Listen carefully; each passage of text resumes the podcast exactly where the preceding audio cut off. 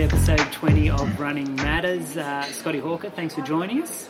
Uh, appreciate you giving up your time and, and driving down from, from Blackheath. We're at uh, the Carrington Hotel in, in and there's a bit of a buzz in the air. Um, it's the registration day for Six Foot Track, and the Six Foot Track Marathon is on tomorrow morning, so uh, it's very exciting. Um, have you done six foot track before, Scotty? No, no. It's um, I guess it's on the to-do list. Yeah, I sort of I get to probably November, December every year and think oh, I'm going to give six foot a go this year, and then yeah, it just hasn't quite happened yet. It's um, it's a tricky time of year for me. Just um, yeah, I mean, I think if I'm going to when I do do six foot, I wanted to give it a good honest prep and you know go into it as a focus race rather than just kind of you know rock up and you know see what happens kind of thing. So. Um, yeah, normally January, February is a you know pretty sort of busy time with travel and stuff. So um, yeah, it's still. Mean, it's not going anywhere. So yeah, one day for sure. It's in the pipeline. Yeah.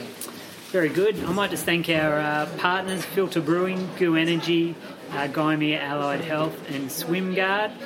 Um, before we go on, uh, I've got a um, an amazing sort of resume printed out here that you've, you've completed, um, and you know you've had some unbelievable outcomes in races, and I might ask you to read out your your results from uh, 2014.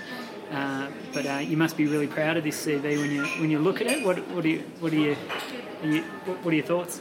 Yeah, um, yeah. I guess when you put anything on paper, it kind of sometimes looks a certain way, and yeah, oh, it's, it's definitely been great. Last, you know, sort of what would it be now? Nearly oh, fifth, fifth year, I guess. But um, yeah, it's funny because there's probably I don't know. There's probably maybe three races in there that felt like they were actually kind of half decent races, which I guess any any athlete can say that. But um, yeah, I guess it's cool to have on paper and to sort of reflect back on. But um, there's definitely a lot of yeah, a lot of improvement to do and other races to go. So um, yeah, I guess starting 2014, which does seem like a lifetime ago now, it's crazy how much you can pack into five years. But uh, yeah, the Tarawera Ultra New Zealand, um, that was the year it was the I think it was the Cyclone Lusi course, which was shortened. So um, yeah, it was uh, fifth place there. Um, yeah, done solitary a couple of times. Um, first place in 2014, second in 2016, and actually second equal with Greeny last year. We held hands across the finish line. Oh, really? There you go. Cool. Um, yeah, 2015 Ultra Easy 100k, uh, first place. Um, yeah, definitely favourite race of mine. Um, been back to, yeah, far too many times. I see, Um, yeah, I see you keep yeah, it's same deal. It's sort of, um, I guess, like kind of planning the race calendar each year, and I kind of look at, you know, what I could maybe do, and I just keep getting drawn back to Lavaredo and Cortina, where the where the races is just, I mean, the Dolomites are just epic. So, um, yeah, it's a good place to get back to. So I've been uh, fifth place in, no, what have I been? Fourth place, seventh place, and fifth place. So I can't remember at Lavaredo. I've, I think I went fifth, fourth, and then seventh. So. Um, and then yeah, UTA 100 here, um, seventh in 2014, uh, second in 2015, and sixth in 2016. Um, and 2017 was uh, oh UTMB as well, Yeah. which was in August. Uh, yeah, so it was um, yeah probably one of the better races I've had. I think um, it was the yeah easily most competitive field they've ever had there, and uh, I was 11th there, which kind of I guess normally wouldn't be super stoked with getting 11th place, but um, if you look at the kind of the list of guys' names who are ahead of me, it's Yeah. um, yeah definitely one of the, the better ones. Um, and then yeah, rounding out that year was Cape Town, um, Ultra Cape Town, which was third place. Um, and yeah, Eiger Ultra Trail fifth place, uh, Montreux Trail Festival. Uh, good, good mate of mine, Diego Pizzo, is actually the race director for that. Um, yeah, epic race. Um, yeah, they kind of combine it the same week as the, I think it's the Montreux Jazz Festival as well. So it's a yeah, epic vibe for the whole kind of Montreux kind of city and Geneva kind of area. It's um, yeah, awesome spot. So um, and yeah, I guess now. So a couple of weeks ago, um, Hong Kong 100, um, fifth place, and yeah, fifth again in 2014. So I haven't improved much, but um, yeah, slightly different course this year. It's definitely a lot, a lot, a lot harder course, um, and slightly longer as well. So Yeah. um, yeah, so it's me. So you- if you could only take away one, what's your what's your proudest achievement there? Um, proudest achievement. Um, yeah, I guess uh, overall out of those, I think probably UTMB 2017. Um, yeah, it just wasn't expected. Like I was honestly going into that racing, and like if everything aligned, I could maybe crack top twenty. Um, there was the same year I had surgery on my ankle in March, so it was kind of like a rebuild kind of year, and wasn't expecting too much. And um, yeah, I was yeah, I was kind of shitting myself at the start, just thinking, man, am I actually going to finish this race? You know, like you've got all these thoughts going through your mind. I mean, even anyone who's had the perfect build up has thoughts going through your mind as you start a miler, but yeah, I was kind of hoping my ankle was going to hold up. I hadn't tested it more than 100k, and it was just all these kind of unknowns. So they kind of yeah come out with 11th, and um, yeah, I made it. I think it was nearly six hour PB from from uh, three years before. So it was um, yeah, pretty pretty good race. It's a pretty big PB, isn't it? Yeah, it's. I'd like to say it's because I trained hard and I did really well, but the 2014 when I did the UTMB, that was just that was probably still today the most horrendous race in my life. So it's um, yeah, it wasn't sort of much to improve on. So yeah. yeah. The operation you mentioned was that um, I've heard you mention it before. Was that a floating bone that you had to have removed? Yeah, it was really weird. Like um, the bone's called the os trigonum, and it's basically yeah, I think something like 10% of people have it, and then of that 10%, only another 10% actually have a problem with it. Um, so it's been them whole life playing soccer as a kid and running around, mucking around in the mountains and stuff back in New Zealand, and never being an issue. And then actually, um, it would have been yeah, must have been midway through 2016, I think. Um, just training in um, in the Grose Valley, and I slipped and just like jarred my heel on another stair, and um, just basically dislodged this bit of bone, and kind of went from being somewhere it could kind of happily be to somewhere where it couldn't be. And um, yeah, so it's kind of yeah mucked around with physio and stuff for a while, but yeah, no amount of physios was going to get the bone kind of back in the right place or um, or get rid of the bone, so you ended up having surgery to, to get rid of the piece. Did you have to have much time off running when they took it out? Uh, no, the, the kind of the cool part was is the main recovery was just recovering like the wound site from where they made the incision. Um, it was basically just yeah, sort of a small incision on the inside of my ankle and take out a bit of bone and then stitch me back up. Um, and the rest of the ankle kind of joint and structure was um, was pristine apparently. So um, yeah, apart from that annoying bit of bone, everything was was pretty good. So. Um, but mind you, in saying that now, the, the battle is just dealing with the scar tissue that wants to fill that gap where the bone was. So it's um, definitely still a management type thing. And if I don't do anything with it for a wee while, it, um, it definitely kind of slips up a little bit. So it's um, so to manage that, do you just do rehab stuff? Or? Uh, yeah, a lot of ankle mobility stuff, um, and a lot of just massage as well. Just trying to keep the ankle sort of nice and mobile, and just you know able to sort of do that dorsiflexion, plantar flexion type stuff. Um, because then if your ankles aren't moving properly, that's when calf muscles and other kind of you know, muscles and structures don't like it so much. So it's um, definitely something to keep on top of for sure. Yeah, cool. I um I should have introduced Michelle Hangy here. Uh, your your uh, your student, uh, you yeah, know, you're, you're, you're, yeah, yeah. so you, you, are coaching uh, Michelle. I'm going to ask you a bit about your coaching shortly. Yeah. Um, does it feel weird coaching someone that's say uh, you're, you're 32?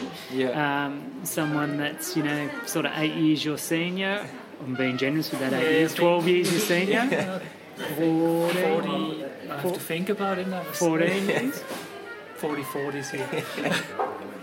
44. Yeah, so any does that feel strange coaching? No, it's um yeah, I mean I coach people the youngest is um just gone 18 yeah. and the oldest would be I have two ladies I coach who would be 63 and 67. Yeah. Um, and then yeah, literally everything, Everything in, in between. between. So um, yeah, no, it's it's just yeah one of those things. Is some I don't sort of specifically target a certain age group or even a type of athlete or people targeting particular races. I mean, generally I'm coaching people that are doing trail and ultra marathon kind of stuff. Um, but in saying that, if you're someone sort of coming and asking about getting them ready for a certain race. Um, yeah, I guess if it sort of sounds like something interesting, and yeah, definitely keen to sort of you know help anyone on that journey. So So you work for Mile 27. So if anyone wants to find you, they can go to the Mile 27 Yeah, website sure. and, and look you up. And so how many um, how many people are you coaching at the moment? Um, it changes a bit throughout the year. Um, it generally sort of,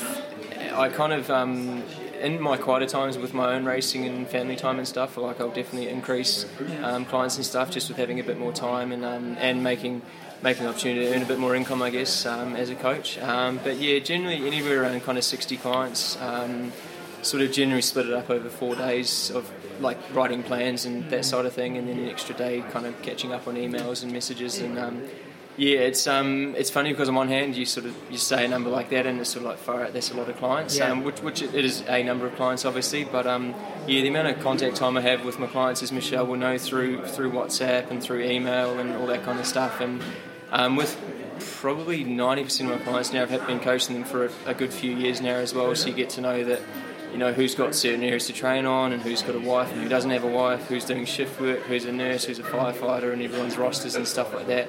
Um, and so it's yeah, it's creating that you know good relationship with clients. Um, it's sort of yeah, just means that you can sort of you know know what's going on with their training, but also a bit of the background kind of stuff with you know rosters and stuff like that as well, which is obviously you know a big part of the equation when you're coaching an athlete. So.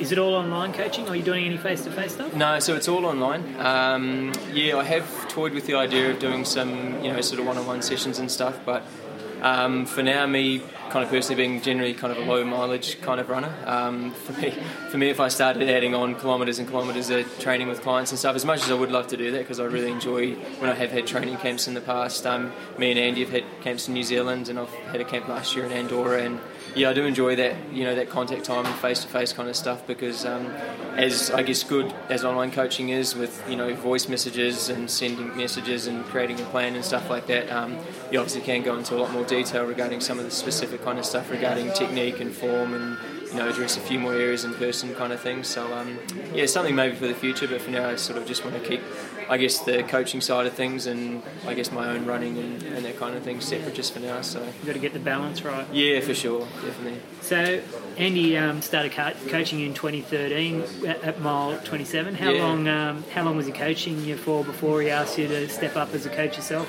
Yeah, it would have been um, probably close to three, yeah, two and a half, three years, I think. Um, And it's sort of, I guess, after yeah, my, it seems like a wee while ago now, but maybe 18 months or two years. It's sort of something we kind of, you know, sort of chatted about, and um, yeah, I was probably Andy's most annoying client. I was just asking far too many questions, and you know, asking this and that about everything, and um, That's how I feel sometimes. yeah, no, but I, th- I think it's good as an athlete to, to ask ask questions, and um, yeah, I think the, the more an athlete kind of understands the process of you know what they're doing, why they're doing it, they can yeah hopefully understand why the coach is saying do this on this day, and when the coach is saying hey this this run needs to be easy for a reason, they kind of understand that whole concept instead of just sort of blowing it by the wayside and going, oh, what is what is Scotty know? I'm going to go and do this anyway, or make a four hour run, a five hour run, or, or whatever that kind of stuff. So Yeah. um, yeah.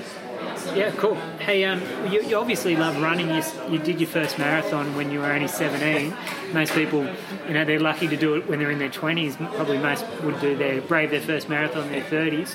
Tell us about that experience. What made you do a marathon when you were 17? Um, first, I had to get an exemption to actually run the marathon because I was under 18, which was, um, I guess, that was the first kind of hurdle. But um, I done um, in New Zealand. Um, they have um, kind of, I guess, the development courses called Outward Bound, and um, I did an Outward course. Uh, a long time ago now. It must have been the year before that, and part of that course was basically, I think it was every day for two or three weeks. You had to do three kilometres a day, and then the culmination of that program was basically a half marathon um, on the Abel Tasman Walk in the South Island, and. Um, yeah, did the half marathon, and in the build-up, everyone's getting all psyched about. It wasn't a race, but it was kind of like it was still kind of a race as far as anyone that cared was concerned. And um, yeah, there's kind of all this talk about another guy who was part of another camp who he was just going to blitz the field and everything. And um, yeah, so I did that race, enjoyed it, and then caught that guy with about 5k to go, and um, ended up, I guess, winning the race that wasn't a race, um, and kind of sparked a, yeah, just a enjoyment of running, even more so than what I was already doing. Um, so then, yeah, the following year, the year I did the marathon was my last year at high school, and um,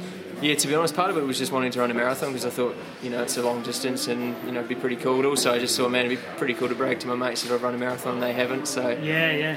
um, yeah, so I thought I'd um, yeah give it a go, and um, yeah, I had a really good sort of I guess mentor through my kind of late teens, um, a guy called Marty Lukes, who is a yeah represented New Zealand at 100k road champs, and um, yeah, just a phenomenal athlete. Sort of one of the I guess the more old school kind of what I'd think of like more hardcore kind of runners and adventurers from New Zealand back in the day. There seems to be a breed of, of athletes. I guess they're probably, you know, dare I say it, probably from maybe early to mid 40s to kind of mid 50s. Um, and yeah, my uncle's actually probably included in that group. Um, and yeah, they just sort of, um, yeah, they're just so much harder than or than I am now. And, and I think, you know, anyone of kind of my generation is, um, yeah, they just sort of did things a bit more, bit more old school and just kind of got out there and got it done. And um, yeah, when I asked Marty about doing the marathon, he said, "Mate, he goes, you're definitely capable of doing it. And yeah, he wrote me a bit of a training plan and. Um, yeah, it was, uh, it was awesome just to, to experience and to sort of do one. So it was yeah, a good experience. Yeah, cool. Only 17. Um, so you went on, you, you competed in some triathlons, some multi sports, and even you represented New Zealand in, in the duathlon. Where, when did you start getting into trail running? Um, oh, I think I've always been. Yeah, I mean, I've always been in the mountains as a kid. Um, yeah, mum and dad and my uncle as well. They're sort of always getting us out, out in the mountains when we were younger and stuff. Whether it was tramping and whitewater kayaking and stuff like that. And um, yeah, probably proper trail running. Um, yeah, probably wasn't really until I did the coast to coast um, back in. I'm not sure, even sure when that was. Maybe 2012, I think it was. And so yeah, started to sort of get out and out in Arthur's Pass in New Zealand a bit more, which is sort of middle of the Southern Alps, and um, yeah, just sort of I already loved being in the mountains, but then all, all, of a sudden being able to kind of move fast and efficiently in the mountains was just like, man, how cool is this? You know, instead of you know 50k taking two or three days, I can do 50k in you know five hours or eight hours or whatever it was. You know, so just really um, yeah, sort of started the ball rolling, I guess. Yeah, cool. Um, so, if you started running trails in 2012, it just seems like your career took off in 2014. Is that when you started getting coached, or? Um, yeah, so I did the coast to coast. I think it was yeah 2012. Yeah, it must have been 2012. Um, and yeah, I actually tore my lateral meniscus during the coast to coast on day one. Um, not the most ideal when it's a two-day race, but um, yeah, just one of those things. Kind of just yeah, bandage it up, and luckily the second day was uh, a 70k kayak, I think, and a, and a long bike ride to kind of finish the race. So it wasn't the kind of the hard impact of running, which I think was was lucky because if I had another runner, would have been pretty well stuffed. But um, yeah, in saying that, it was kind of ended up being um, yeah, kind of almost two or three years. I had my knee operated on, and then the kind of the recovery from that. Um, just sort of yeah, everything just took a wee bit longer than expected, and me being I guess a little bit stubborn and probably stupid now looking back on it, um, I just rushed back into things too soon. And even before I had the surgery with the torn meniscus, I just would basically race, recover, race, recover because my knee would just blow up massively after each race. Um, and it wasn't until the multi-sport race I did in a team back in Perth must have been later that year, and um, I had to run three times during the race. And so the first run I did was just a flat tack 10k, kind of got through that okay. End of the second run, the knee was a bit grumpy, and then the end of the third run, I was basically barely walking at the end of it, kind of thing. So. Um, yeah, booked in for surgery. Must have been January 2013, I think. Um, so that whole year was just, yeah, basically trying to run too soon and just not listening to doctors and people that were telling me what I should be doing and um, thought I knew better kind of thing and just convincing myself that it was better than what it really was and you know didn't give it the time it needed kind of thing. So um, yeah so it probably wasn't really until kind of I guess yeah 2014 I kind of started saying that okay I'm, I'm a runner now and I need to start taking things seriously um, and it must have been yeah kind of in and around that time I think I started up with Andy um, and yeah, just sort of started getting a bit more focused about running, and um, yeah, because I realised that yeah, I could kind of stumble my way through training and kind of pretending like I knew what I was doing based off you know what research and I'd seen other people doing and stuff. But um, yeah, I think for any athlete, it's easy to kind of do your own thing, and then it's not until someone kind of externally looks into what you're doing and starts picking things apart a little bit and gives you a bit more direction. So. Gives you gives you direction and structure, so you're not wasting any sessions. Yeah, well, when, before before starting with Andy, like I was running okay, like I was still, I guess locally winning races and stuff like that. But I became like this amazing 30 kilometer runner because I'd basically just go out and run like 30k like three or four times a week, and I'd pretend I was doing you know some speed work and some hill, hill, hill work and some hilly runs and some long runs, and like everything was at the same pace. Like it was just like this monotonous you know, 30k would take me three hours and 50k would take me five hours, but then I'd only do those longer runs every now and again. And like so many races, when I was doing these 50k races, I'd get to 30k and just completely fall apart because the body was just like, hang on a second, like, what are we doing? Like, we normally stop, you know, like it just wasn't used to, yeah, what, what I was needing it to do kind of thing. So, yeah. That makes a lot of sense. Um, so you've got a number of sponsors: Vibram, Compressport, CamelBak, and Naked. Yep. Still on board with them? Um, yeah, I probably can't go into things too much, but at the moment, yep. Okay, yep. good. And uh, so, does having these sponsors allow you to um, travel and compete abroad? Uh, or do you also need a, a secondary income? So, you know, pe- people want that that um, professional lifestyle that you live. Yeah. And, you know, you spent about six months living overseas last year in Yeah. Europe, Yeah. Spain. Um, is it is it you know the trail running still you know very it's it's not like uh, road racing where there's not as much money in it as No, road it's racing. not Formula One racing, no, sure. no, yeah. it's not. There's no comparison, Yeah. is it? So, uh, tell us as a as a professional runner, uh, do you do you still need to work? Yeah, you got sponsors. Yeah, so with the coaching, I'm, I'm working full time, Yeah. um, which I guess the the type of work I'm doing, being online, it can kind of appear sometimes that I'm maybe not working or not working as much or don't have a job. But yeah, I can assure you that I'm definitely working full time, um, and yeah, I'm I'm definitely making an income from running for sure. Um, and yeah, I guess with how we're wanting to live our life at the moment. Um, yeah, I guess depending on, I mean, if I was single and 20 years old and didn't have a family, then yeah, maybe I could, you know, make my way living off what I'm earning from running. But um, yeah, having a, you know, a wife and a two and a half year old daughter now, um, obviously the dynamics have changed, and um, yeah, so I'm yeah working full time as a coach, but definitely having sponsors and um, you know the financial component to that um, is definitely yeah helping us to enable us to, to spend basically yeah six months in Europe each year, and then uh, six months back home in New Zealand, or split between New Zealand and Australia. So um, yeah, it's definitely it's, it's definitely growing as a sport. Obviously, trail running. I mean, you, anyone remotely close to the kind of the sport or the industry would be you know pretty naive to not see where the sport is heading. It's obviously gaining quite a lot of traction. Um, I mean, in, in Australia and New Zealand for sure, but globally um, it's just massive. And I think, um, yeah, once people venture outside of Australia, New Zealand to Europe and to the US, they actually realise how big trail running is becoming. You know, like um, yeah, there's more and more prize money kind of floating around at races and stuff. Um, sponsorship deals are becoming, you know, more kind of financially viable for athletes to. To yeah, live, live off, off an income as an athlete, as a trail runner, which you know five years ago you could you know easily count on one hand how many guys were kind of doing it. Whereas nowadays there seem to be a lot more guys and, and, and girls as well, obviously, because yeah, the girls are definitely um, you know doing the same thing that we're doing and you know smashing races and breaking course records and performing at the, the highest level. So it's um, yeah, it's awesome that yeah, both men and women are able to yeah use the sport and kind of you know chase their dreams and, and earn, a, earn a living at the same time, kind of thing. So Yeah, cool. What's um some of the prize money for some of the bigger races these days? Um, to be honest, like yeah, the, the biggest or the bigger prize money races are pretty much all in the US, from my understanding. Which one would wonder why I haven't actually been there and raced some of them yet. But um, obviously, with that, it's not like you just kind of stroll up to this race that maybe has ten thousand or fifteen thousand dollars prize money. You don't just like rock up, have a pretty good day out, and take the cash. You know, like there's yeah, normally some crazy competition at some of those races. Um, but yeah, the North Face 50 in San Francisco, I think that's got about 10,000 US prize money.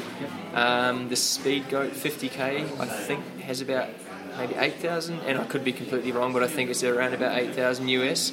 Um, and there's a race in France that I can't quite remember the name, it might come to me, but um, yeah, I think there's somewhere around 8,000 euros, so about 12,000 Australian um, prize money. So yeah, I mean it's it's It's not that much if you think. it's not that much in the grand scheme of things when you look at sport kind of like globally because like if you told you know Novak Djokovic hey bro you're going to win 12 grand if you win this tournament it's going to be like he's not even going to turn up for that you know so it's it's definitely um, yeah it's not much in that sense but in the sense if you look at what trail running was doing maybe five years or ten years ago it's definitely getting better um, and yeah a sign of that I guess is even like for UTMB um, which is I guess the you know the pinnacle and kind of the, the biggest race you know in the world essentially. Um, they've added as of last year, I think, added prize money to the you know sort of equation of the, the podium kind of positions, which again it's not a whole heap, but it's you know I mean for me if I get on the podium this year, I'd rather have the money in my pocket than, than the, you know someone else's kind of thing. So and and it does all help, you know, like if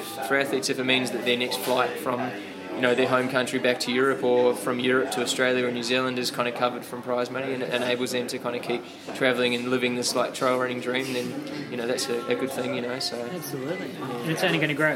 think yeah fingers crossed um, yeah it's um, it, I think combining yeah like obviously podiums and you know race prize purses and stuff combining that with yeah sponsorship deals and endorsements and things like that um, yeah it's definitely becoming a lot more viable for athletes to yeah keep chasing that kind of dream and it's hopefully going to you know become a case of not having to live out the back of someone's truck or something or you know sitting on someone's couch um, to kind of be able to do that sort of thing so um, yeah the sport's I think definitely heading in a pretty good direction so yeah Um, so you're originally from Christchurch. You moved over to Australia about nine years ago.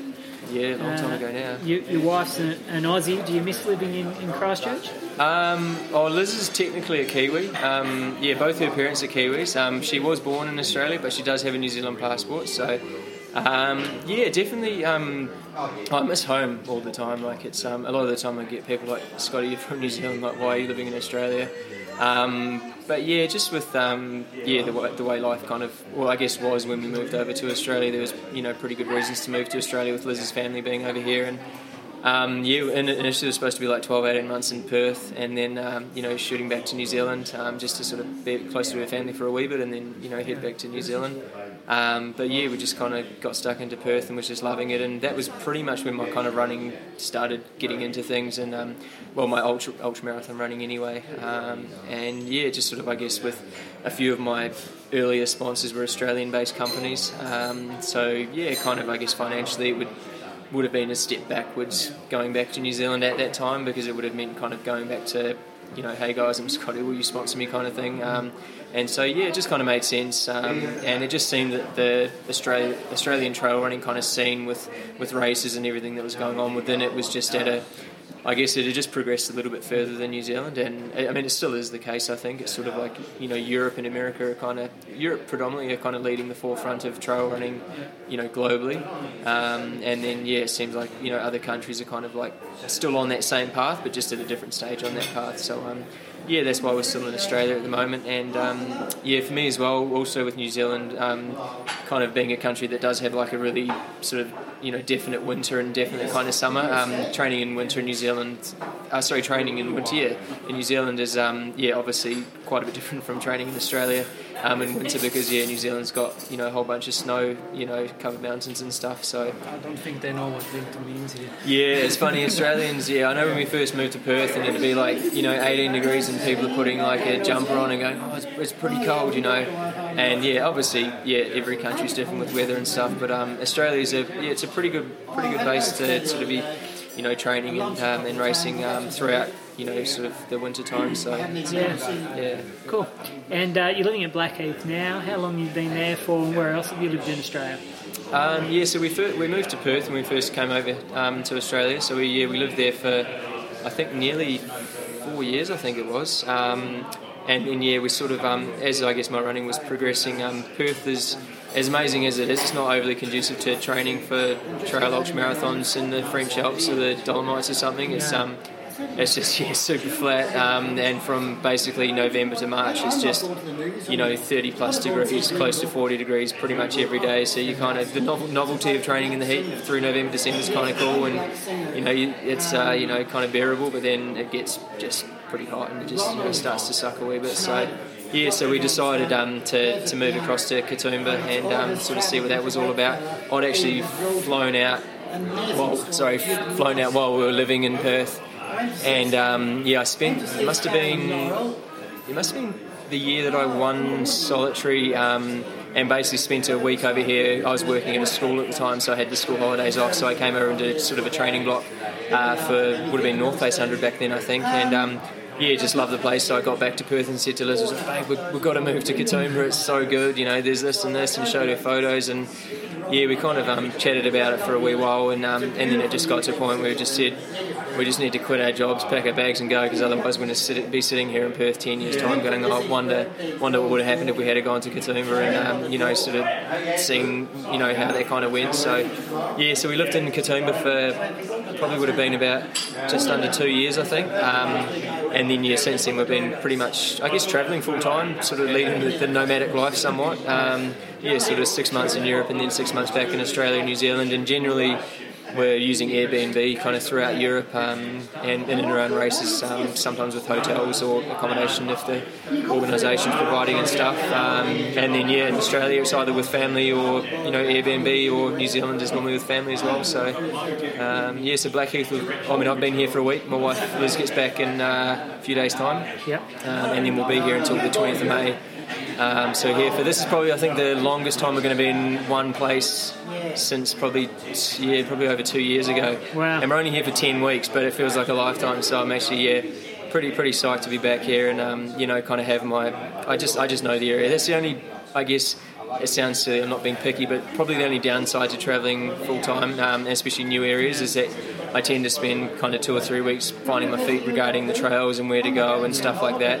Um, and then, yeah, then I can kind of get into what I'd call maybe proper training. Um, And then yeah, whereas when I come back here, it's like if I want to run for three hours with a thousand vert, I'll go here with. I want to do 60 minutes and go flat. I can go here. It's just everything's yeah, a bit more stable, and also having having a really good physio here, a really good chiropractor. Um, yeah, it's definitely all those kind of little things that I probably don't you know, not as consistent with when I'm over in Europe. Um, it makes you feel comfortable too, you know. You know yeah, definitely. Yeah, yeah. Like I know, I know where things are in the supermarket aisle. You know, like it's as crazy as it sounds. Some of those kind of comforts that you do have when you're living somewhere, um, yeah, you definitely appreciate when you do have them again. But in saying that, um, I'm hanging to get it back back to Europe again and you know climb some big mountains because it is just yeah, it's definitely feeling pretty blessed to be able to kind of do what we're doing at the moment with spending you know so much time over in Europe and. Livigno? Sorry, you're going to Livigno. Livigno for sure. Yeah, Livigno is epic. Um, yeah, the valley's at just over 1800 meters, and then you've got these like 3000 meter peaks just everywhere. Like it's ridiculous. Um, and it's just yeah, perfect combination um, of yeah, if you want to do a flat tempo along the river, you can do a flat tempo. If you want to go and climb some crazy mountain and basically not run any of it for four hours, you can go and do that as well. You know, so it's um, yeah, that's a good base. Another place, uh, Val Thorens, uh, where I was training last year before UTMB. Um, Val Thorens is at 2,300 metres. It's basically a ski resort in winter, and then it essentially turns into ghost town in summer. So there's pretty much no one around, which is kind of cool because you can just basically focus on training. and There's no distractions, and um, yeah, it's just sort of good to get a good training block in. So there's um, yeah, definitely a few good spots to, to hang out and train over there for sure. When you're doing your training blocks leading into a mile, what's what's a good um, do you aim for an average amount of kilometres each week, or, or do you do, do you measure time on your feet? Um, I've only done three milers. Um, all of them have been UTMB. Um, but yeah, so I've been, I was coached by Andy for a few years, and then I was kind of been doing my own thing for the last couple of years.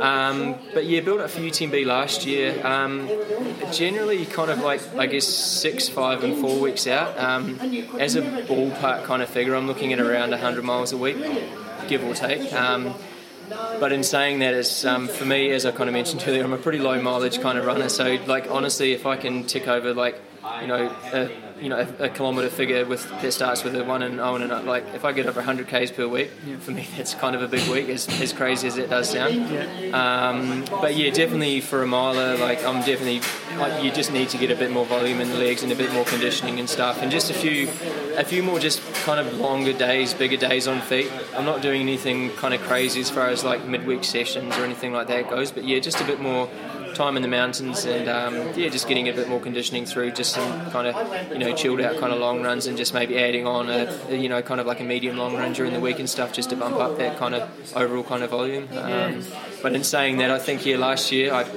to be honest, I probably had two weeks I think where it was 100 miles, and then um, and then yeah, basically back around that kind of 100-ish kind of kilometre mark. Um, but yeah, just it just depends on how you know previous kind of training's been going and stuff with regards to whether you can kind of absorb and actually take on that kind of load, or whether you are better off just you know kind of erring on the side of a little bit less and just you know targeting things slightly differently. So um, yeah.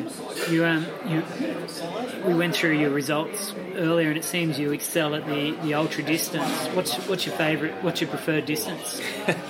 It's something I, yeah, I've thought about a lot. Um, yeah, it, it's crazy because I still feel to date like some of my best races have been around the marathon distance on trails. Um, Mount Solitary back in 2014 when I sort of won and broke the course record, um, ran 4:23, um, and then the we've got the six inch trail marathon over in Western Australia, and so that's um, just over 48k with just on a thousand meters of vert, um, and I've run that in 319, 318, and then 315, um, which for me are kind of almost better performances than stuff I've done yeah. at longer races. Um, yeah, it's a shame that they um, don't quite get recognised the same way. But I know for like me personally as an athlete, I feel like a lot of those you know kind of shorter races have actually been um, better performances, you know, kind of on paper and actually how they felt as well. Um, but yeah, um, yeah, I guess I just yeah I love the the places that you go during an ultra, um,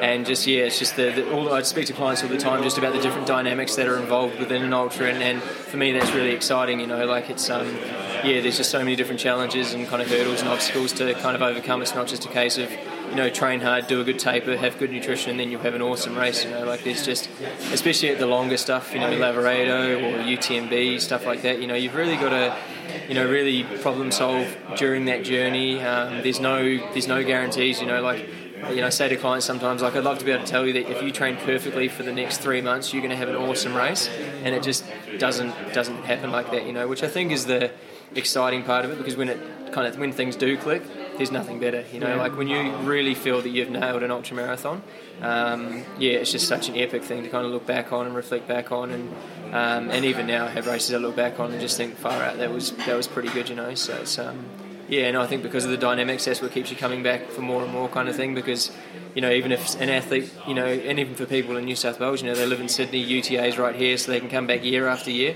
Uh, you know, if someone's done that race three times, they guarantee you that every single race something different happens. You know, like they think, you know, I'm going to run, I'm going to run a bit smarter and smoother along Narry and then as they're running downhills into Dunphy's or something or into six foot track sheet point, they just go and belt themselves and they're climbing up Nelly's just going, why did I do that? You know, like it's just yeah, they're so dynamic, and, and I've had the same over the years with UTA and races that I've done several times. I've had some good results, so then on reflection, I'm like, okay, so next year if I just do that and that, I should win the race or I should run faster, and then all of a sudden, you know, other things get thrown at you, and um, yeah, you're sort of all of a sudden thinking what's going on here, kind of thing. So it's um, yeah, it's a, a, dynamic, interesting sport for sure. Yeah, cool.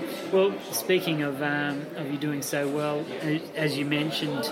Um, with the with the, the mid distance, so to speak, the 45k runs, mm. then uh, six foot might be perfect for you. Yeah, one day. Yeah, I. I mean, you came close last year, didn't you? Yeah, I've been. I literally. I think I've been entered twice, and just haven't haven't kind of pulled through. I guess. Which, um, yeah, it's. I don't know. It's just one of those things. Um, for me, I enjoy, yeah, technical trails, being in the mountains, and six foot track is in the Blue Mountains, but it's uh, apart from kind of going down Nelly's and some of the stuff down to the river, it's a it's a very groomed kind of trail race. You know, like I mean, nothing against that because it's like some of the fire trails around the Blue Mountains are absolutely epic. Like they're so beautiful. I just ran ran out near um, Victoria Falls um, today, just along a you know kind of a boring old fire trail, and it was just awesome. You know, some of the views along some of the ridge lines and stuff are epic, but yeah, like I said, I think if I'm gonna yeah, if I'm going to commit to six foot, I, I, guess I'd be wanting to do something special at six foot and um, not just kind of rock up and do it. So, um, yeah, maybe probably not next year, but yeah, maybe 2021 possibly. We'll see how we go. Yeah. Well, you're only young. You've got plenty of years. Yeah, yeah. I mean, yeah, still youngish. I mean, yeah, I'm definitely not one of the younger guys. I mean, I still feel like one of the younger guys, but um, yeah, I mean, obviously with you know young, I don't want to call them kids, but you know, 18, 20, 22 year olds kind of coming onto the scene now um, yeah, I've kind of got I guess ten or twelve years, maybe more on all of those guys. But in saying that, if, as a like an ultra runner, a competitive ultra runner goes, you know, like I've got hopefully another you know 10, 15 years of still you know running and performing to a high level. And um, I mean, even I think three or four years ago, the guy who won UTMB was like 43 years old. So it's like if he's doing stuff like that, then there's you know kind of hope for you know for any athlete really, you know. And that's not to say you get to 43 and wave wave the white flag and say I'm out. You know, it's um, yeah, you just you know sort of either adjust goals or you start chasing you know different focuses and stuff. But I think you know, and that's to be honest, that's what partly helps me shape my race calendar. Um, now is because I'm thinking, hey, I'm 32 now. You know, I've got a two and a half year old daughter. Um, I want to be doing this sport, and I want to be chasing her around in 10 and 15 years, and I want to be running on the trails with her when she's in her, you know, early, late teens, 20s, 30s, whatever. So, you know, I don't want to be the, the dad that's got two blown out knees and, you know, can't chase his own daughter around. So, it's, um, yeah. so, so, how many races can you fit into a year and, and how many do you think is too many? Um, I guess that's a tricky question um, because obviously every athlete is different. Um, you know, like, and I think it makes it difficult sometimes because, like, a lot of people I either see on social media or within friend circles or within like running clubs and stuff like that, like, oh, you know, Frank's doing this and this and this, and like Mary's doing this and this and this and this, and you know, my coach has said that it's only okay that I do, you know, one of these races or two. So I think it's easy to get kind of like caught up in things. Um, but like for me, for example, this year, so I did the Hong Kong 100 in January. Um, I haven't raced since then. Um, I'll do the Mount Solitary Ultra, which is 7th of April, um, and then yeah, possibly something at UTA. I'm not too sure yet. Um, and then yeah, I'll do the shorter race at Lavaredo this year, um, and then basically UTMB. So it's probably four, maybe five races, and of those races, um, two of them are going to be kind of like focus races, which will be Mount Solitary and UTMB. Um, so yeah, on that sense, you know, you kind of look at that and you sort of think that's not very many races, kind of thing, compared to some other guys. And I, I have mates, especially my European mates, and they're they're banging out races every two weeks, kind of thing. And I'm looking at it going like, oh, you know, should I be racing more? Like these are guys that I'm competing against when we are on the same start line and stuff. But in saying that, like I just think yeah, every athlete's different, um, and yeah, I think every every nationality or culture is different in a sense. You know, like with the Europeans, they've been doing it a lot longer than what we've been doing it for. Um, you know, even if they haven't been trail running, they're doing like ski mountaineering or cycling. They all just have that kind of like endurance kind of sport background.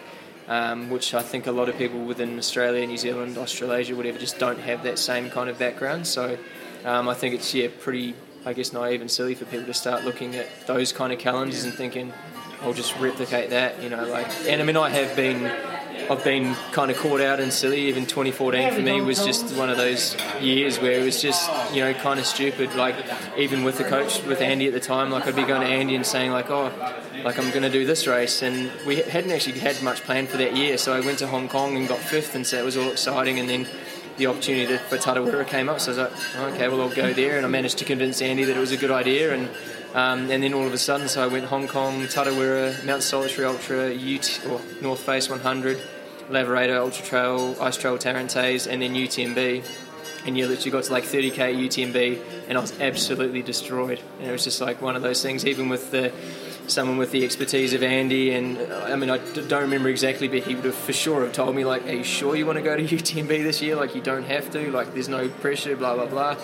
But um, yeah, managed to convince myself and him that it was a smart idea. And then, I mean, I had egg on my face at the end because yeah, literally 30k into UTMB, which should have been the you know race of my year and career to date.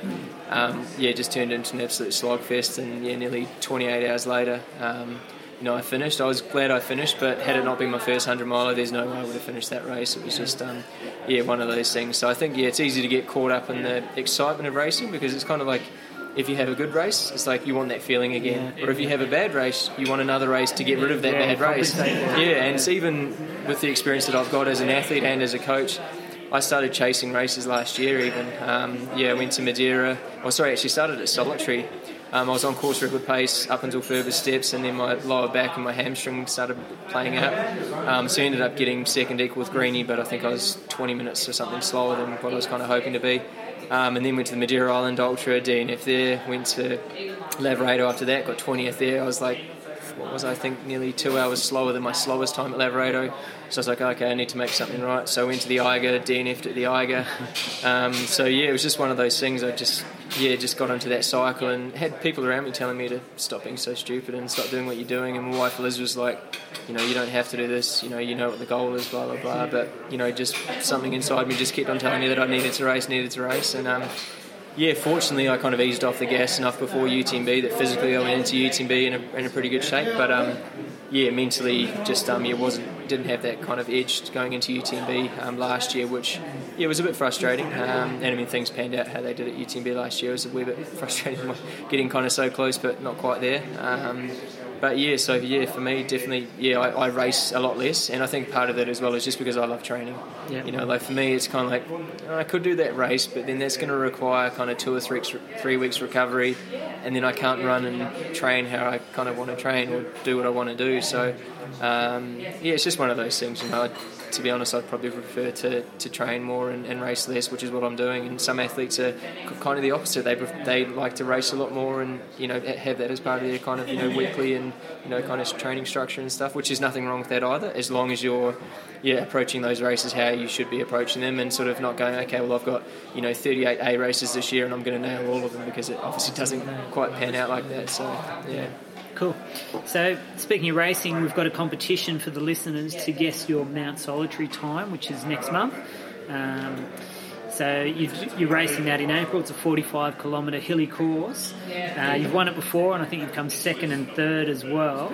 Um, what, what's the goal? The goal is obviously to beat beat the time that you did in 2014. Um, yeah, I mean, obviously, like I mean, as an athlete, I want to. You got to win the race first and worry about a course record second because. Don't say what time you think you're going to do because that's the competition. Yeah, You yeah, guess yeah. the time. Yeah, so- and I can't say the time because then if I've got any mates listening that are racing, they'll they'll have an edge. But yeah, I think I mean you've got to kind of try and win any race first because I mean if five guys go into course record pace and you're not the first one, then it doesn't matter because you know no one remembers who gets second kind of thing. But um, yeah, I'm excited about solitary. I've kind of um, it's kind of not funny, but yeah, the year that I did break the course record, um, it was the end of like a massive training week. And um, I remember being able to run with um, with Brendan Davies on must have been like the Thursday or the Friday, and um, and yeah, we were basically chatting, and he goes, "Oh, Scott," he goes, "You know, Mount Solitary's on this week," and I was like. No, no, no, mate. I said, look, I've checked the calendar. There's there's no races on. Like I was hoping to tie a race in when I flew over from Perth, kind of do a bit of training and do a race, but it just wasn't happening. And I don't know how I missed solitary, but anyway. So then all of a sudden, I was looking at my flight time on the Sunday afternoon back to Perth, and I think we worked out that I had to run the race in less than I think I had to do less than five hours to then be able to get in the car, drive down to the airport, drop the car off, and then get on the plane to fly back. And then yeah, once we sort of worked out that yeah, five hours should be a pretty achievable kind of thing. Um, yeah, ended up sort of yeah taking on the race, and um, yeah, it was at the end of a pretty tasty training week, um, which. Again, it was one of those races. If you had have told me that I was going to run 4:23 and break the course record, I would have just said, "You're dreaming," you know. Like I went into the race tired and didn't think much of it, but yeah, Did you have time to hang around for the presentation? no, they actually gave me the trophy early, and I had to scoot off. Um, yeah, so finished and yeah, pretty pretty quickly shot down, and uh, yeah, dropped the car off and, and jumped on the plane. And yeah, it was a relatively uncomfortable plane ride back. I mean, it's only five hours or something, but um, yeah, after kind of belting the legs. Um, yeah, it wasn't wasn't such a great sort of flight back, but you know, it had the had the trophy, so it was all good. Yeah, you got the glory. Yeah, yeah, that's it. Yeah. Hey, um, I'm going to go to a listener question. So this listener question is from B Thompson, and uh, it's a question uh, for you, Scotty. He said, "Scotty, I'm doing the UTA 100 for the first time. It's my first 100k race. Um, it's only two months away. Uh, I'm currently doing uh, four indoor rock climbing sessions a week and no running. What do you think? Am I on track?" Um, I think I think this guy is going to nail Tarros Ladders. Yeah. he's going to be awesome there. He won't even use his legs on Tarros Ladders. He'll just be, Yeah, you know, sh- yeah, you should see his forearms. his way down. They, they will be huge. Um, and I think if he can get to Furber's, he's going to fly at Furber's. No legs again, just all arms all Yeah. the way up to that finish line. And uh, yeah, maybe, maybe you should grab some poles. They might help. If his arms are that strong, poles could be good. So Yeah, yeah. see how he goes. All right, awesome. I'll keep you. I'll keep you uh, updated with his progress. hey, um, the International Trail Running Association rates you in the top six New Zealand runners. Who's uh, who's your main rival internationally?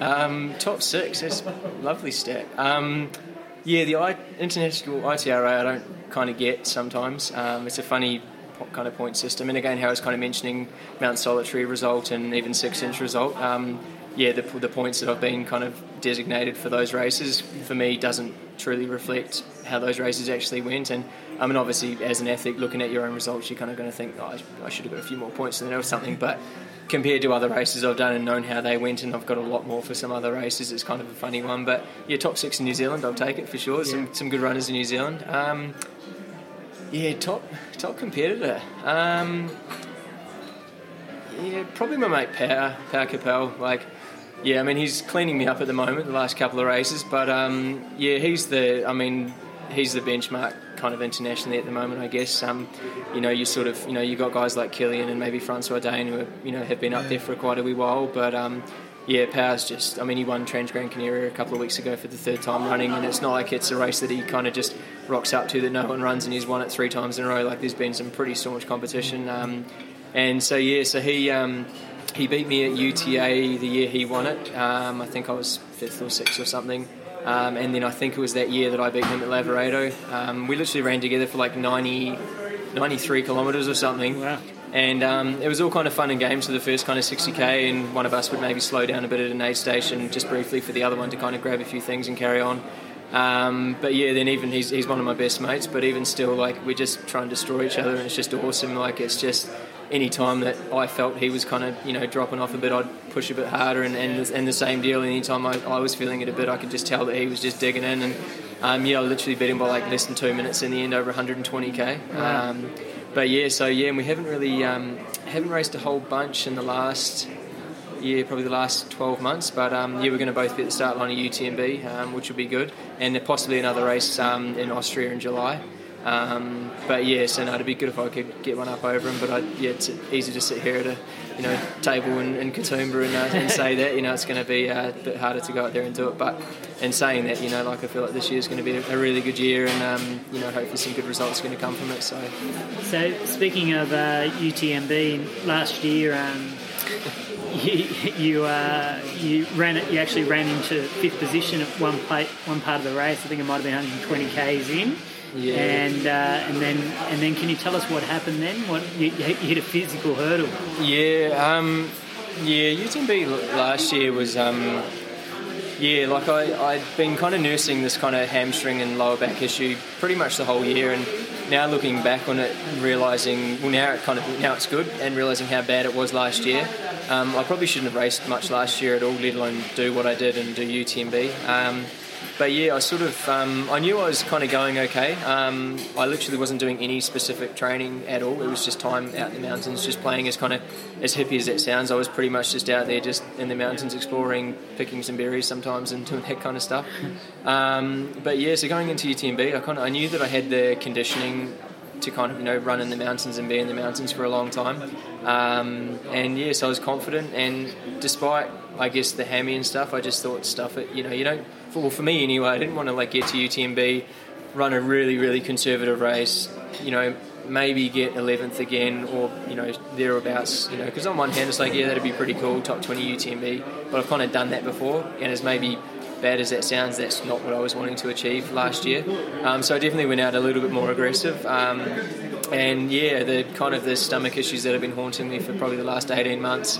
Um, yeah, I kind of got through nearly 100k near Grand Col Ferret. It's one of the high points in Italy of the course. And um, yeah, just before the top of that sort of climb, I just found myself, I was just like super thirsty. So to put in perspective, it was probably about three degrees with wind chill, it would have been easily minus. And um, I was basically going through easily like a litre an hour, if not more. And to the point where I was like looking out for creeks to try and fill up water. Got to the, the top of the, the col and um, there was an emergency kind of like tent there. And I was just asking these French dudes, like, you guys got water? Like, you know, have you got water? And they're like, no, no, no, we can't give you water. I'm like, I seriously need some water. And they're like, we can't, we can't.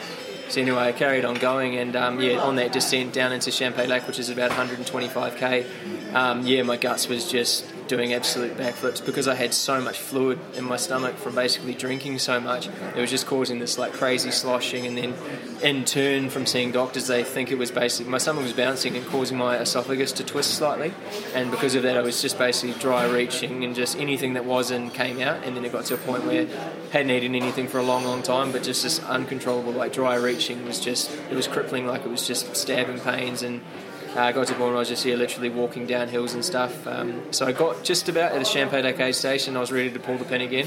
Um, and then my lovely wife kindly told me that that wasn't going to be happening, um, which, was, which was good in hindsight because um, I think I was in about ninth or tenth place at that point, um, and then left that aid station. And I'd remembered from um, the year before when I got 11th from Champex-Lac to the finish, like I just felt awesome. Like my splits were comparable to like Francois and some of those other guys in like podium kind of top five kind of times. And so I sort of left Champex-Lac and I was like, no, you know, I remember this section. Like I trained on it and I knew that I could kind of, I just kept telling myself that I could be strong here and be good here. And got to the top of the climb out of Champex-Lac and I'd climbed up into fifth place. And um, yeah, it was just crazy because I was yeah then running along this like traversing kind of trail along the side of the mountain and um, you know just seeing hikers and stuff out there and I just sort of yelled out to one group of people. I said oh excuse me can I just come through?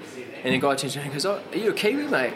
I said yeah yeah yeah. He goes oh no way. He goes oh where are you from? And oh you he goes oh we're from Wellington. And then he yells out to his goes oh kids this guy's from New Zealand. He's doing UTMB and, and then he just yells at me he goes oh, oh Jet, mate, he goes, you're in fifth place.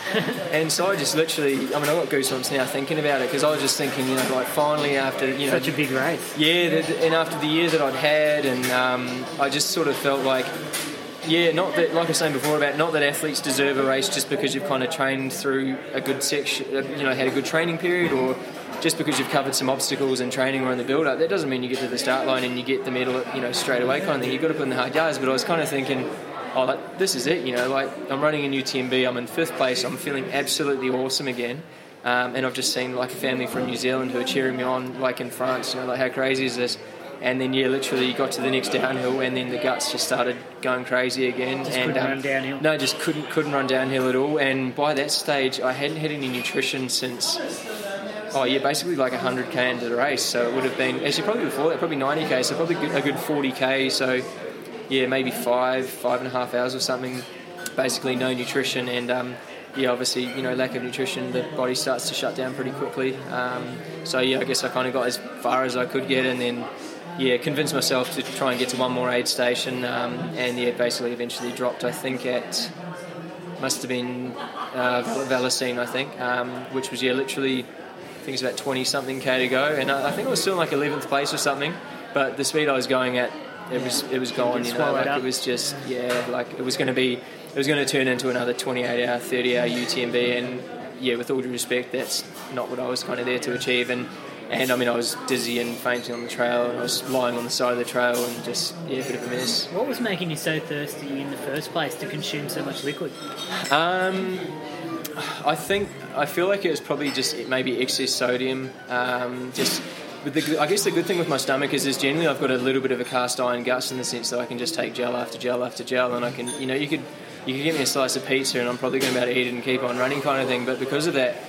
I was just taking kind of like too many gels and then adding into that some like caffeine tabs every you know couple of hours through the night and stuff. Um, and then you know some salty chips every now and again, and just all that kind of stuff. And so I was just yeah, really, really thirsty. It's like I guess if you sit down and eat like a whole bag of like salted peanuts, Too much salt. you're gonna you're gonna be thirsty. Yeah. You know, like and essentially, I mean, I wasn't eating peanuts, but I was having you know a lot of salt.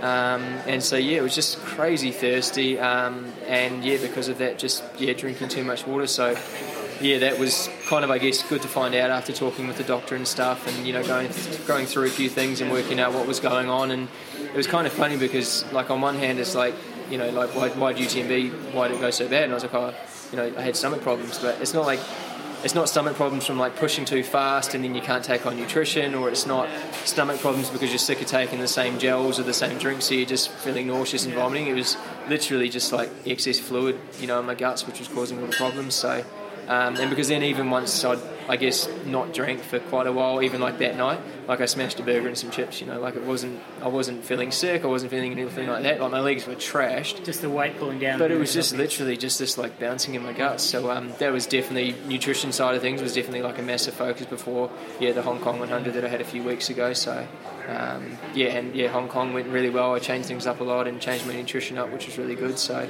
um, yeah, and it was awesome just to being in Hong Kong and kind of getting through yeah 50 60k and thinking. Okay, I think I'm good now. I can, you know, because up until 50, 60k in Hong Kong, it was literally just make sure you finish the race, make sure you finish the race. We're not, we're not starting this year with the DNF again. Um, so I ran, yeah, as silly as it sounds, I ran really easy until kind of the halfway point, and then once I felt like I was kind of going to get to the finish line, I started to pick things up a wee bit and catch up, catch a couple of guys, which was good. So, yeah. Perfect. Okay, Scotty. Earlier you uh, showed me a great photo. Was it the 2017 uh, UTMB where you had all- it was it was looked like it was snowing Yeah. sideways. Yeah. Uh, that, that was a great photo. It gives people an idea. You know, most photos from the trail runs, it's beautiful, sunny, and people are skipping along a, uh, a dirt sandy path. Yeah. Um, should you're happy to share that photo with it? We'll put that online when we put this Yeah, podca- yeah, for sure. podcast up. That's an awesome photo. Hey? Yeah. So, what are your um, what are your what are your long term goals, or they might be short term goals? I mean, in, in relation to your, your current ranking in the world or your position in the world. You mentioned your, your competitor. Uh, What have you, have you got goals for 2019, and, and what races have you got coming up this year? Yeah, um, I think, yeah, I mean, well, this year, um, next up will be Mount Solitary Ultra, um, and I think it's just over a month's time. Um, and then, yeah, the, I mean, the big race for this year is UTMB for sure. Um, and I'm, I guess in previous years, I've been reluctant to kind of put all my eggs in one basket. I guess to kind of say, hey, this is this is the race that really counts this year. Um, but yeah, just I think the experience that I've gained from UTMB, the three times that I've been there now, and having trained a, a lot on the course, um, yeah, I just feel like it's a race that I really want to just give everything and commit everything to it. I think um, yeah, too many guys and girls basically yeah go into their seasons and just you know starting in January maybe at Hong Kong or there's a few races in the US with um, Bandera and a few other races, and it's easy just to, like we were saying earlier, it's easy just to go like race to race to race to race to race, and then all of a sudden in like mid June you're like. Oh shit! I've got UTMB coming up in a couple of months, um, and yeah, I think to perform at UTMB, you've obviously got to have the physical attributes and the training and the conditioning and everything else. But then mentally, you've got to be fresh. You know, like there's now, like if you look at the times of UTMB, like you know the winning the winner and you know podium spots and top five and top ten are literally coming down to minutes now, and and a lot of that is just literally yeah the, the mental capacity of the athlete and whether they can you know make good decisions on the go. Whether they can force themselves out of an aid station a couple of minutes quicker than what they should be, or you know, on the climb up to Col du Bonhomme, whether they can actually go, you know what, like I should be running this runnable section, or you know, stuff like that. So, um, Yes, I'm not going to be racing much this year. Um, in saying that, I will be doing like a few pretty, you know, kind of like low key races once we get to Europe and stuff. Um, yeah, I'm running a race in Romania, the Retezat um, race, which is um, it's just like a short kind of 30k race um, in mid June. Um, and then yeah, I'll probably pick something yeah, kind of like mid to late July, just as a bit of a tune-up. Um, but it'll, again, it'll be something super low key. Um, I probably won't tell anyone other than my wife that I'm doing it because I just want to be able to rock up, kind of achieve what I want to achieve at that race, and um, yeah, just sort of lay low, I guess, a little bit, and then kind of you know sneak back into training again and get ready for the big ones. So um, I guess 2019 is the big goal is UTMB. Um, I think at the moment, realistically, with UTMB, like I'm definitely wanting to obviously crack into the kind of top five. Um, this year, like my, I feel like my goal would be podium. Um, as far as long-term goals, like I, yeah, I want to win UTMB one year. Um, I mean, it sounds kind of funny sometimes when I say that because I think the other guys that are probably all thinking the same thing, and you know the caliber of some of the athletes that are kind of you know wanting to do the same thing. But um, yeah, I just feel like yeah, being 32 years old now, I just feel like I'm not even scratching the surface of what I'm capable of as an athlete. Um, just through yeah, learning more about myself as an athlete, um, you know, training differently, training smarter, um, and just yeah, all the experience that you're gaining from every good race that goes really well, and then obviously all of the all of the shockers that, um, to be honest, and all of the bad ones are the ones that make up all of the kind of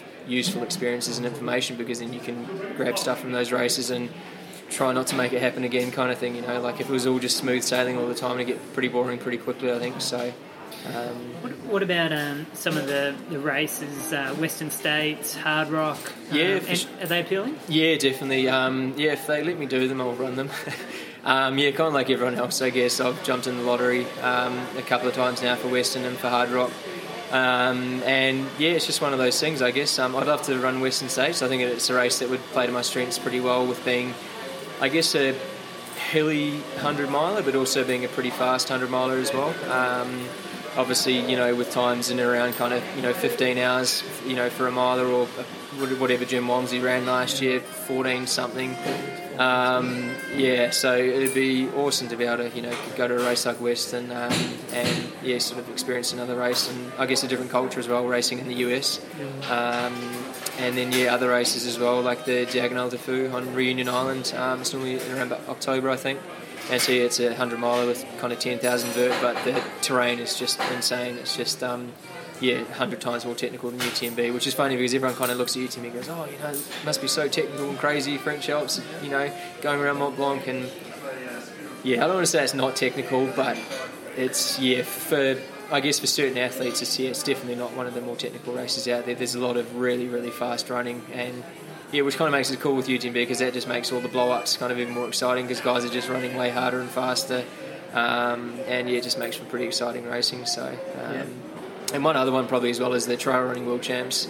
Um, would probably be another one that I'd like to, you know, sort of target one year. And um, you know, re- I think representing your country, um, like I know as a kid growing up in New Zealand, um, you know, most kids probably grow up wanting to be an All Black. Um, you know, being you know five foot eight and sixty kilos, it's probably not going to happen for me. So. Um, you yeah, never then, know. Yeah, you, you never, never know. know. Maybe a, maybe a sneaky job on the wing or something. But You're still young. Yeah, no, I went to the World Champs um, a couple of years ago representing New Zealand, which was just amazing. Um, unfortunately, didn't have the, the race that I was kind of wanting, but um, it definitely kind of you know whet the appetite a wee bit for yeah that it's just another I guess another dynamic to racing, racing at a World Champs. Um, yeah, it's just sort of um, a slightly different focus, and um, on one hand, a lot more is on the line because you feel like you're representing your country. and yeah, it's just a, another sort of interesting dynamic to kind of throw into the into the work. So yeah, cool. I've got another listener question from Marty Rook. he wants to know if um, if you'd be interested in going down to Bright in Victoria. So it's a race in November. Yeah. Bright's beautiful. Four, four Peaks. You heard? You heard about it. yeah, it? definitely yeah? heard Four Peaks. I had a few clients doing Four Peaks. Is it? I can't remember off the top of my head. Is it Feathertop, Bogong, Mystic, and Hotham? Good. Yeah. Um, yeah, no, I've, I did the um, Buffalo Stampede few years ago now, and um, yeah, it was just kind of briefly in that area. Um, and yeah, it's just epic. Like it's, um, you know, obviously Australia's not the most mountainous country going around, but um, yeah, the Vic Alps are, are stunning. Um, I actually uh, late last year I um, I flew down to Melbourne and then we went up to Falls Creek. Um, my uncle did the Alpine Challenge 100 miler. I was he actually flew over from New Zealand to do the Alpine Challenge, um, basically needing to get um, UTMB points. And um, so yeah, luckily he got the points because obviously yeah they changed the course a fair bit. But um, just even from that one trip, just cruising around Falls Creek and seeing a bit of the area was um, oh yeah, it's a fantastic kind of spot to hang out. I definitely wouldn't mind going there. You know, at some stage, you know, do a bit of training and stuff would be pretty cool. Yeah, nice part of the world. Yeah, yeah, definitely. So, um, just just for the listeners, what's um, what's one of the, the most valuable piece of information that Andy gave you when you started running that you can sort of pass on? You know, if there's if there's one piece of information, and there might be a couple that you can pass on to the listeners that um, that you've you, you, you, you've learnt and, and been able to, to, to put into action. What's what's some advice you can pass on? Yeah, I think um, I mean it's, I guess it's the same for a lot of people and a lot of people starting out. And, but to be honest, I think even for the most experienced athlete, it's just um, you know defining what is an easy run and, and what is a session. You know, and having that real clear cut, like this is the purpose and the reason I'm doing this session, and then the flow on from that means I can then approach this session how I really need to because um, it's the, the old you know I guess saying is you know people running their easy runs too hard and their hard runs too easy. Um, and I guess even breaking that down within sessions, whether it's you know hill repeat sessions or tempo sessions or intervals, um, you know, there's no point going into a tempo session, you know, running your, your first tempo effort at 10k pace, and then all of a sudden, effort number two turns out to be slower than half marathon pace, and then by effort three, you're lucky if you scrape a marathon pace, you know, because it's it's not a tempo session how it's intended to kind of be. Um, and I think as well, just yeah, knowing the, the differences and the, the reasons behind doing you know certain sessions is um, is important. And yeah, I think as well, just um, you know the the recovery and the rest between sessions is, is just so important. You know, like I'm saying to, to Michelle as well. Every every week I'm adding in body maintenance, body maintenance, body maintenance. So whether it's foam roller or trigger point or you know adding in some active recovery type stuff. Um, yeah, I think there's you know a lot in that as well with regards to kind of balancing out the training week, and especially for endurance athletes as well, getting some of that kind of mileage and conditioning via other means, whether you know that's on the bike or swimming or on the elliptical trainer or going out for a hike or or something like that. It's like just because you're a you know you're a runner or a, an athlete doing these running races, you can you know mix up training to you know incorporate different elements elements of training, and obviously you know the different ways of doing that is stressing the body in you know slightly different ways as well. So um, yeah, it's important just to yeah I think have that variation in training with regards to running sessions, but also you know other kind of cross training sessions as well. Are You doing any strength training yourself? Not enough. No, kind of like everyone, and, and that's a big part of it as well. And um, and actually, that's uh, something you know Andy's a massive sort of advocate of, and, and pushes with a lot of his clients, and obviously online as well. Um, obviously, doing strength training, but then you know running specific strength training, um, and that's something that Andy just has a real kind of niche and a real you know kind of um, expertise in the area. I guess is doing real sort of run specific kind of exercises. Um, you know, obviously jumping in the gym and doing some squats and some lunges and some deadlifts and stuff like that or whatever, they're going to get you strong into a certain point. But you know, the more kind of like dynamic and more running kind of related, and the I guess the, the easier the exercise or movement can translate from a strength exercise to the running kind of exercise or the movement of running.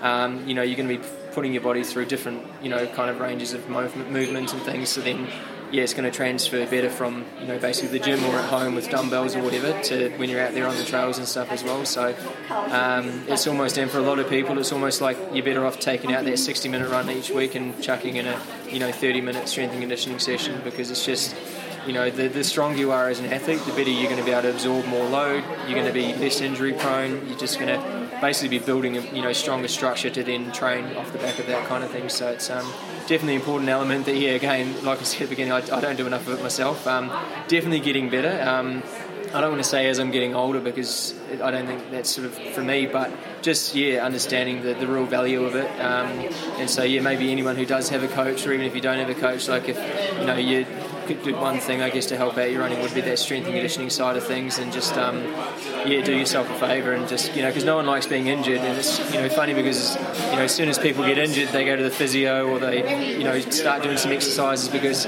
to go from being injured to not injured, you have to do the exercises and the routines, and then all of a sudden when you're injury free again, the exercises kind of blow out the back back end, and yeah, so it's important just to yeah keep that continuity of exercises and um, combine them with the training as you're going as well. So some good advice there. What about flexibility, stretching?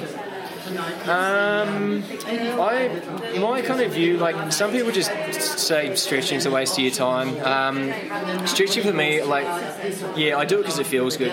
You know, like as far as like research and stuff, there's a lot to suggest that you know static stretching is basically doing bugger all kind of thing. Um, so again, if you are kind of doing stretches or you know exercise and movements, making them more dynamic is going to be a lot better. And even even within like traditional stretches, whether you're stretching out your calves or stretching out your hamstrings or your quads, um, you can do those dynamically, obviously. So um, I just feel like yeah, putting your muscles through the ranges that they're going to be going through when you're running. Obviously, it's just a, a lot more transferable to the end goal, which is obviously running. So, um, but in saying that, like sometimes when I've got tight calves, I'll lean up against a wall or a tree and stretch my calves the old-fashioned way, and hey, it feels pretty good. Is it doing anything? Maybe not, but it feels good. And you know, like a lot of things, it's, you know, sometimes like when you put the red t-shirt on when you go for a run, you feel faster. So it's just, I don't know, it's just one of those things. You know, that's sort of say to people. Sometimes people see, you know, online or whatever, saying, you know, static stretching is just a waste of your time. Don't do it. Don't do it. But hey, if you can do something that feels good, um, you know, why not, kind of thing. Yeah. Hey, um, we might we, we might just finish on one last point. I wanted to ask you if you've got a, a, funny story or a funny experience you can you can share with us from, from any of your, your running yeah running events or um, probably yeah I was the one with Brendan before working out whether I could do solitary or not. That was a that was pretty classic. Um, but yeah, the other one, I think, yeah, probably 2016 UTA. Um, it was yeah, really cold year, and actually it was the year we had all my family out here. We had um, must have been like 15 of us and had little cousins little cousins doing the kids race. And um, my mum and my dad actually did the 50k race together. I had two uncles doing the 100k race.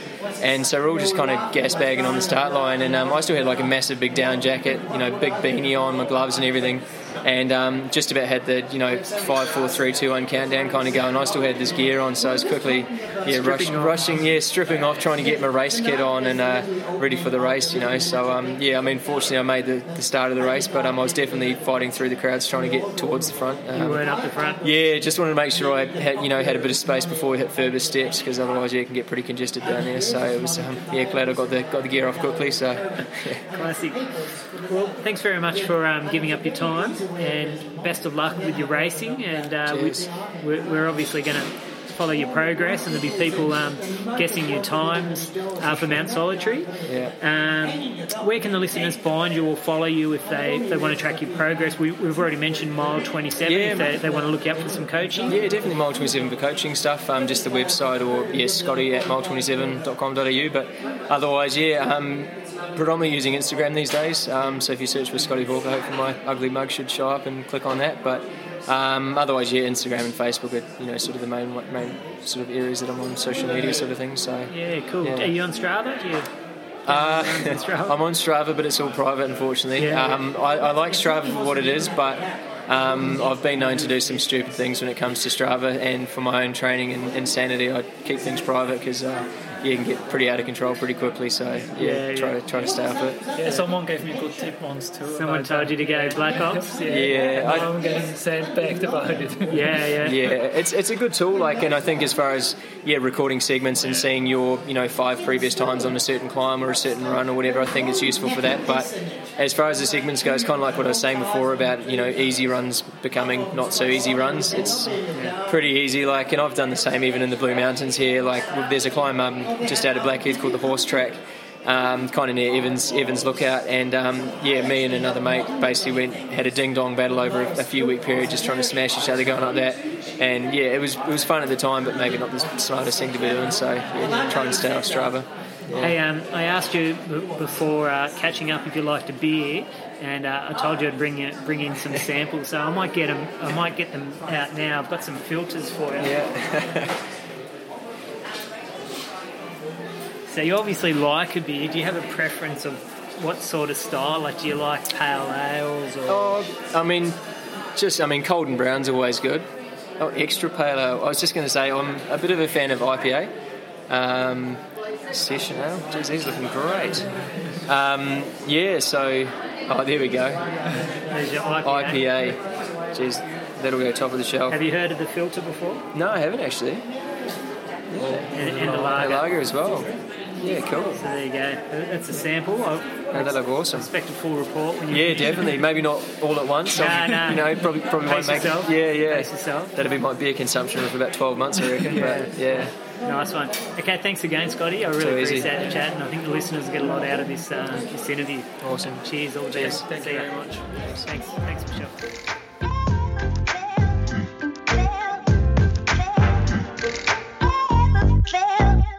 fail. fail, fail.